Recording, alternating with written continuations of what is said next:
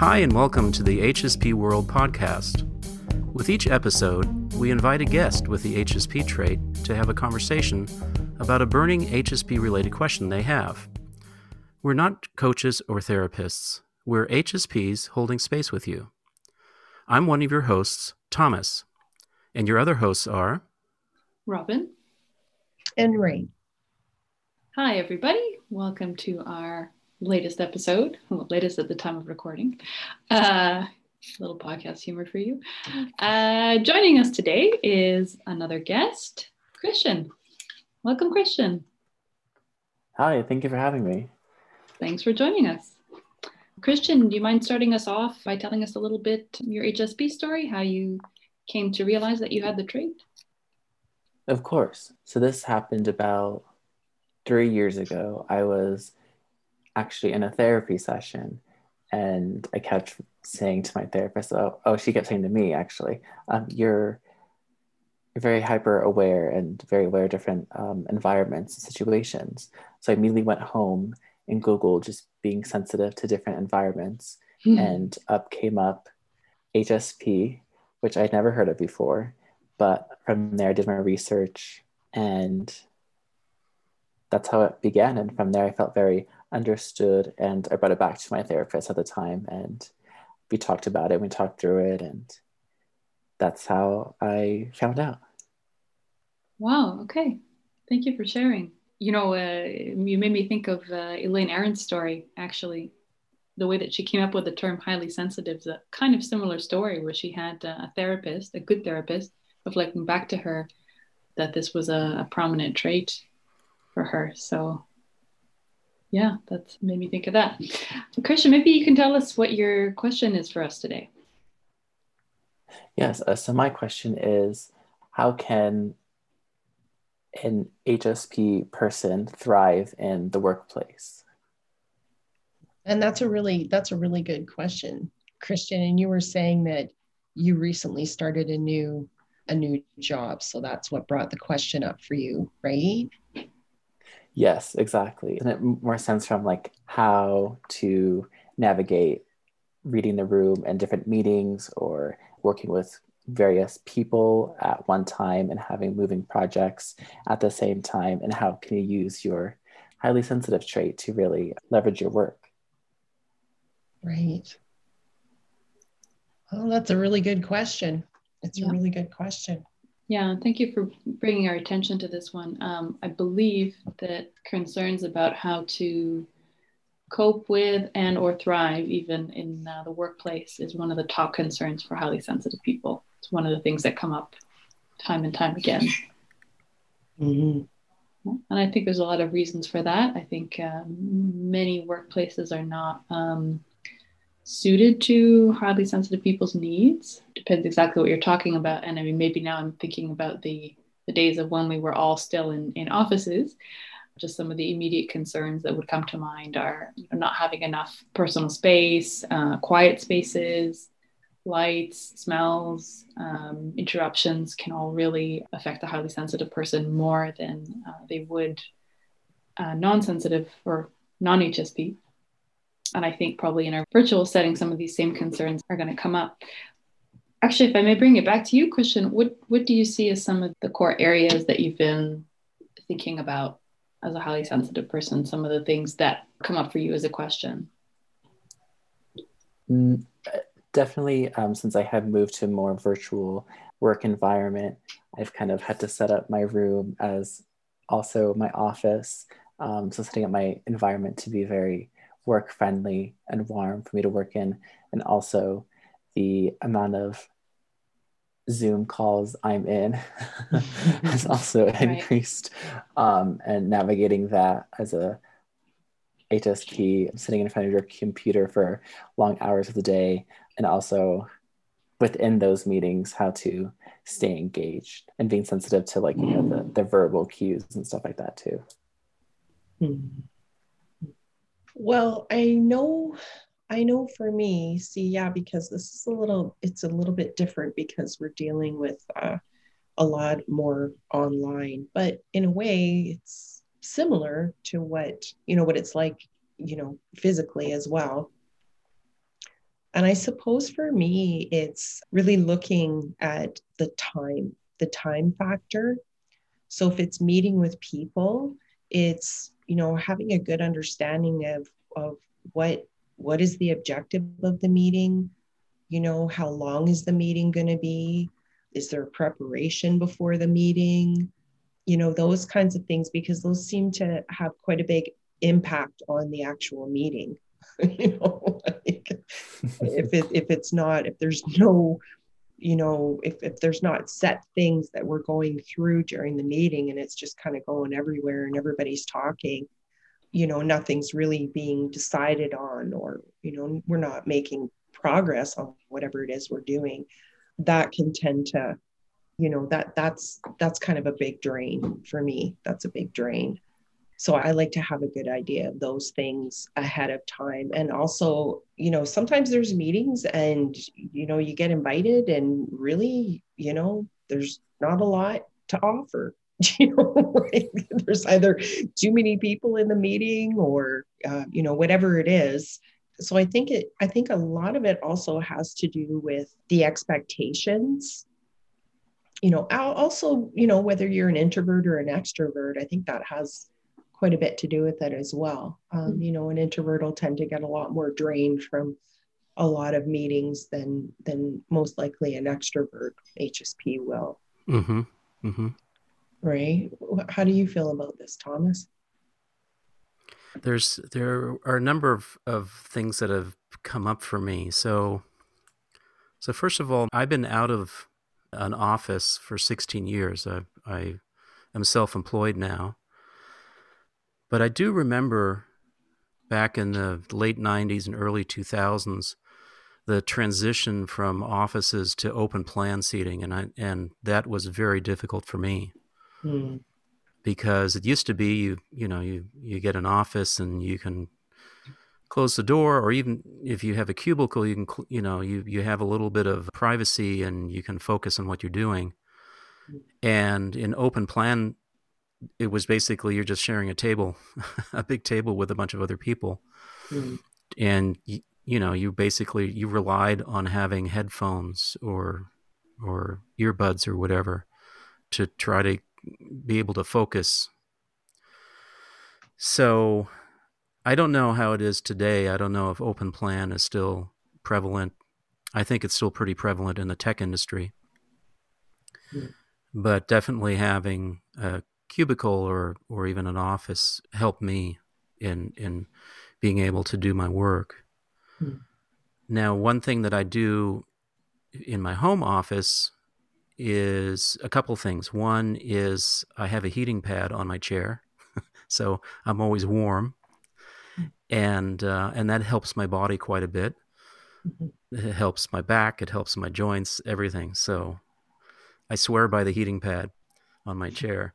The other thing I do is I have a, a Pomodoro timer. And I don't know if you're familiar with the Pomodoro technique, but the idea is, is to to time box your activities. And I set my timer to for 25 minutes and what that does is it helps me focus one but it also gets me out up and out of my chair every half an hour or so mm. and again that's also good for the body because if you're just sitting for for several hours straight it for me it, it, really affects my joints my knee especially my knees and my hips mm. so it's important for me to be able to get up every half an hour and and the pomodoro timer helps helps with that mm. and then as far as as zoom calls and meetings i've kind of fallen in love with this idea of the stand up meeting and i don't know if you've you've experienced that but the stand up meeting it comes out of the agile method, agile methodology. And the idea is, is that the team gets together for 15 minutes, and it could be once a week, twice a week, however often it needs to be. But the meeting is held to 15 minutes. And, and the purpose of the meeting is is to basically find out, okay, do you have what you need? Is there anything in the way? Are you stuck? And so the meeting is very, very much to the point and you know that it's going to be over in 15 minutes and you know it's just a check-in that's all it is and and I the reason I love it so much is because well number one being self-employed I now feel like I'm part of teams. I I do many stand-ups during the week and they're all very short and and uh, and yet I feel like I'm part of something. And the other thing is I know that I'm not going to be sitting there twiddling my thumbs and being drained by an agendaless theme, so to speak. so so those are the things that have come up for me in, in terms of this idea of how how to how an HSP can help themselves in terms of of workplace, in terms of meetings, and in terms of working at home. If I may, uh, I'd like to uh, zoom out for a moment and I'm going to bring up a, a, reference here. This is a book, it was written about 15 years ago, so not everything is quite up to date, but I still find it a really useful resource for thinking about highly sensitive people in the workplace. It's called Making Work Work for Highly Sensitive People by Barrie Jaeger. And a couple of the concepts that she puts in there I find really helpful for tackling some of the big questions about um, how HSPs can feel good in the workplace. So she outlines three areas. And what we're what we've been talking about, all of this I think follows falls under the area called conditions. Okay, there's conditions, there's tasks, and there's people. It's interesting because I think conditions is the number one thing that HSPs are going to complain about uh, the meetings are too long. I don't like being on Zoom. I'm not comfortable in my chair. The microwave smells weird. Like these are the things that are most apparent to us. But on her theory, anyway, it's the smallest factor of the three. And I think that's because it depends on other things. So, like we're talking about, you know, um, okay, having having efficient meetings that only last 15 minutes, right? Or I don't know, maybe asking to take a break or something like that. But if your relationship with your manager is terrible, mm. if your manager is someone who doesn't really care what you think and wants to do their things their way mm-hmm. and insists on having a full hour long meeting, then it doesn't matter that you have all these great ideas, right? Mm. So I think her point is a really, and it's interesting because I always thought as well, like, oh, conditions are what count, right? But it you have to go deeper right and people people what she means by people is not just it's who you're working with but it's also what are their values what are the mm. values of the company or team that you're a part of mm. and what is the nature of the relationship right so mm. often that's the most powerful place to develop when things are going well in the relationships and when you feel aligned um, with the values of your team or company then your chances of getting the other things, the tasks and the conditions to be improved uh, for you, you have, you have a better chance of doing that. So, I mean, I don't know if this uh, applies in your situation, Christian, but I think that would be, I, I think it has to go through that first. I think you have to make sure that you're, to the extent that you can, right? And I mean, so sometimes just identifying it is helpful as well. Sometimes saying, okay, I'm in a place where the values don't necessarily jibe with my own, right? And you can see it at different levels like, okay, what are the values of my immediate supervisor? What are the values of the team? What are the values of the larger organization, depending where you're working, right? Or if you have clients, what are the values of those clients? I think kind of doing an analysis of that can help you understand where things are working or not and kind of delineate the the possibilities. Because sometimes sometimes you just have to come to the conclusion okay my possibilities for thriving and growth are very limited in this job and or this position and or this company. Mm-hmm. right? Sometimes you, you just have to tell yourself that. You have to say it's not the kind I, i've walked away from a job where i realized you know what the values of this company are really at odds with my own. I'm not going to be able to thrive here. Just not. I tried but i'm just not and I think if you start from there and then kind of work your way backwards as to, okay, what are the tasks that, that I'm doing? Do I feel good here? Does this fit with my strengths? Are they varied enough? Are they consistent enough? Right? Uh, is the level of responsibility that I want to have? Right? Then you can develop that. And then as well, following from that, the conditions of like working at home and setting yourself up in a way that works for you. Does that, I don't know, what, what do people think of this? Uh, that's really interesting to think bigger in that way, um, I think you have a good point to start with the work relationships 1st mm-hmm. and then work your way down. Yeah, I I I have to agree with this. I mean, I I I just found out I had the trade three four years ago too, Christian. But I can say for my work history, the places that I did uh, that I liked, that I stayed in, that I stayed at for longer periods of time, were uh, places where um, you know I liked their values you know, I felt supported. I had a good relationship with, you know, my boss to the point where I remember one job I had done a bunch of different projects and then there was really nothing to do. And I just went into my boss's office and said, like, I'm bored. You're mm. like, you're going to have to come up with something because I'm leaving if you don't do something. I'm bored. Right.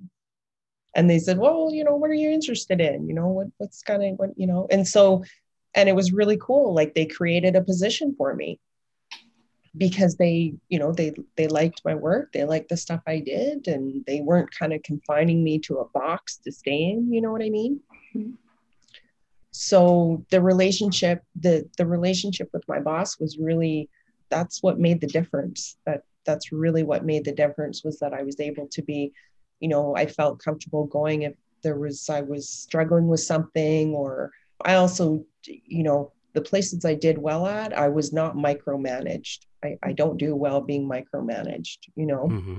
just tell me what I need to do and, you know, I'll go ahead and do it, you know, and if I made a mistake or something's wrong or whatever, we, you know, we can deal with it.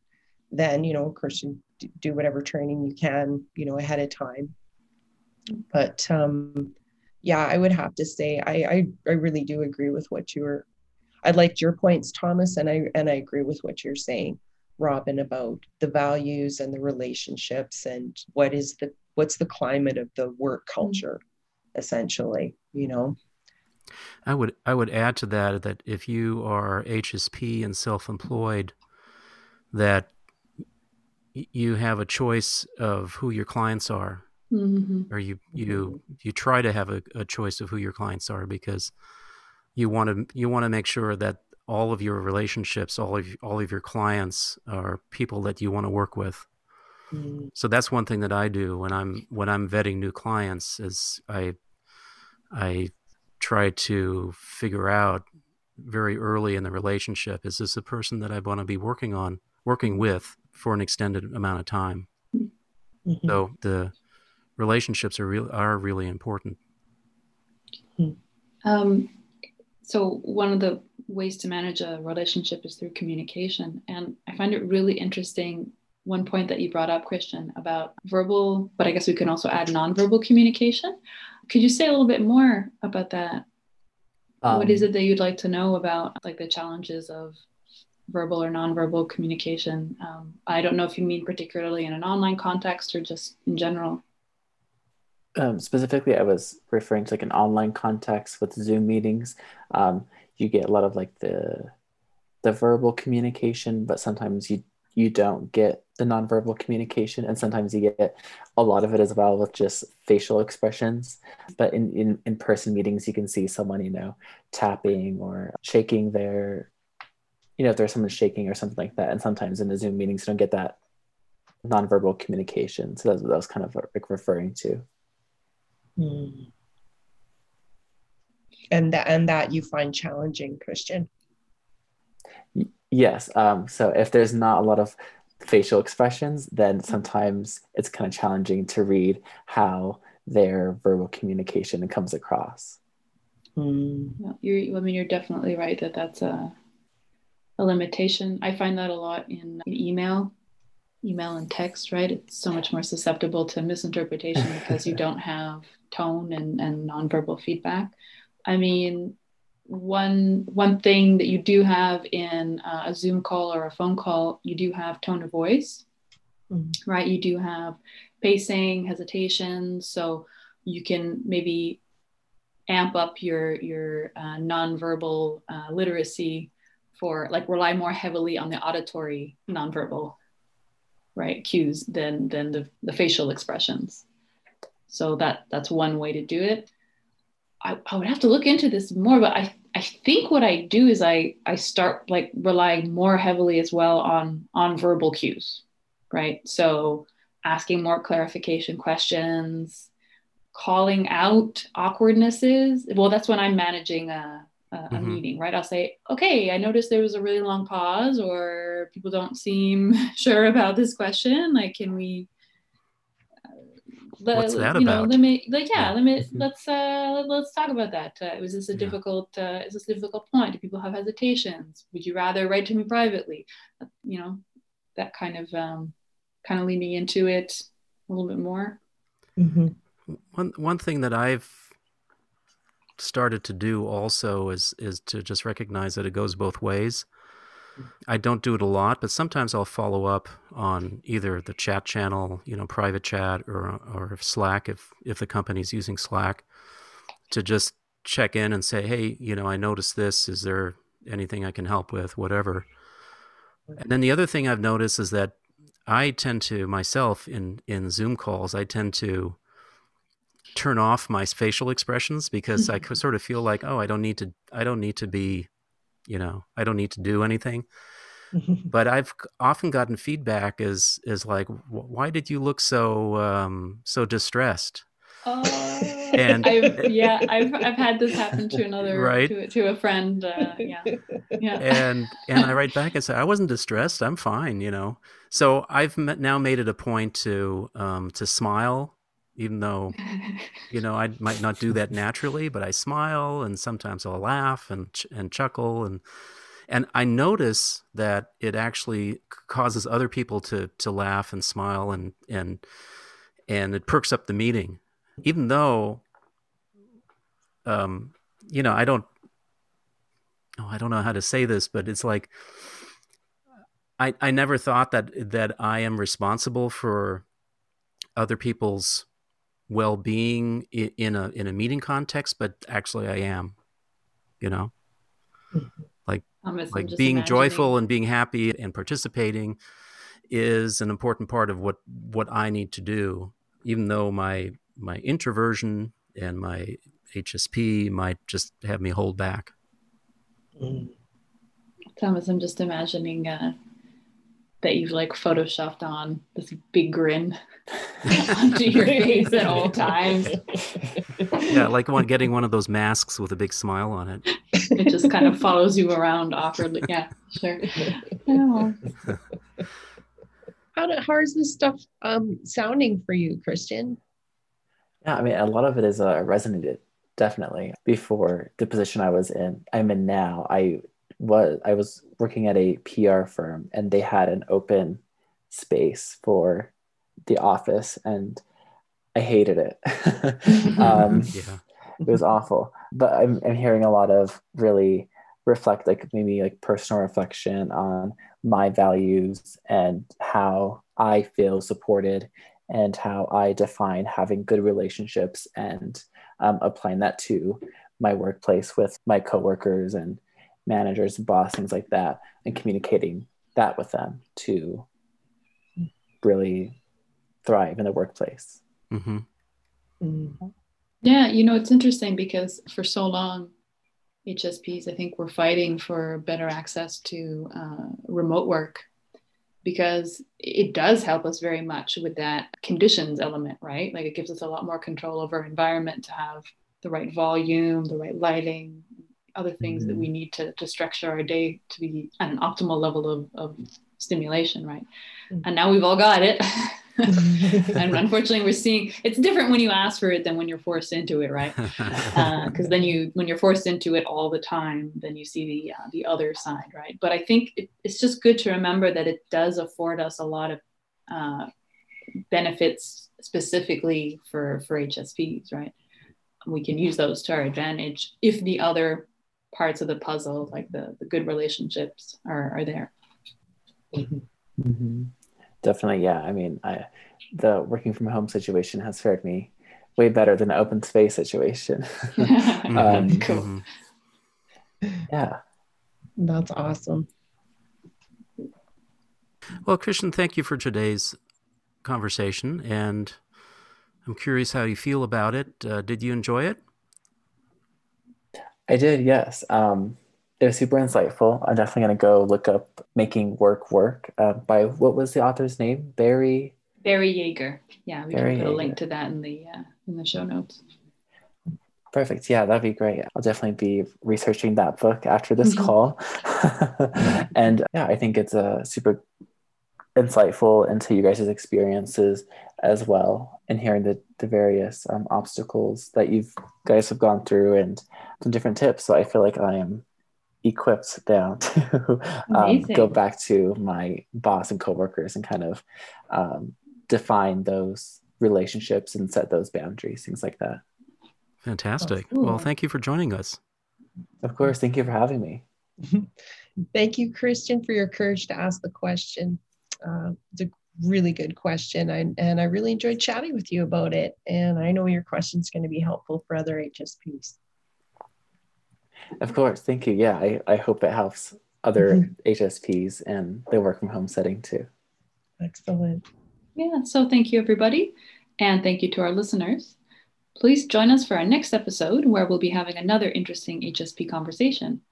And to any highly sensitives out there who have a burning HSP related question, whether it's a big one or a small one, we invite you to ask it on the HSP World podcast. Just email info at hsp.world.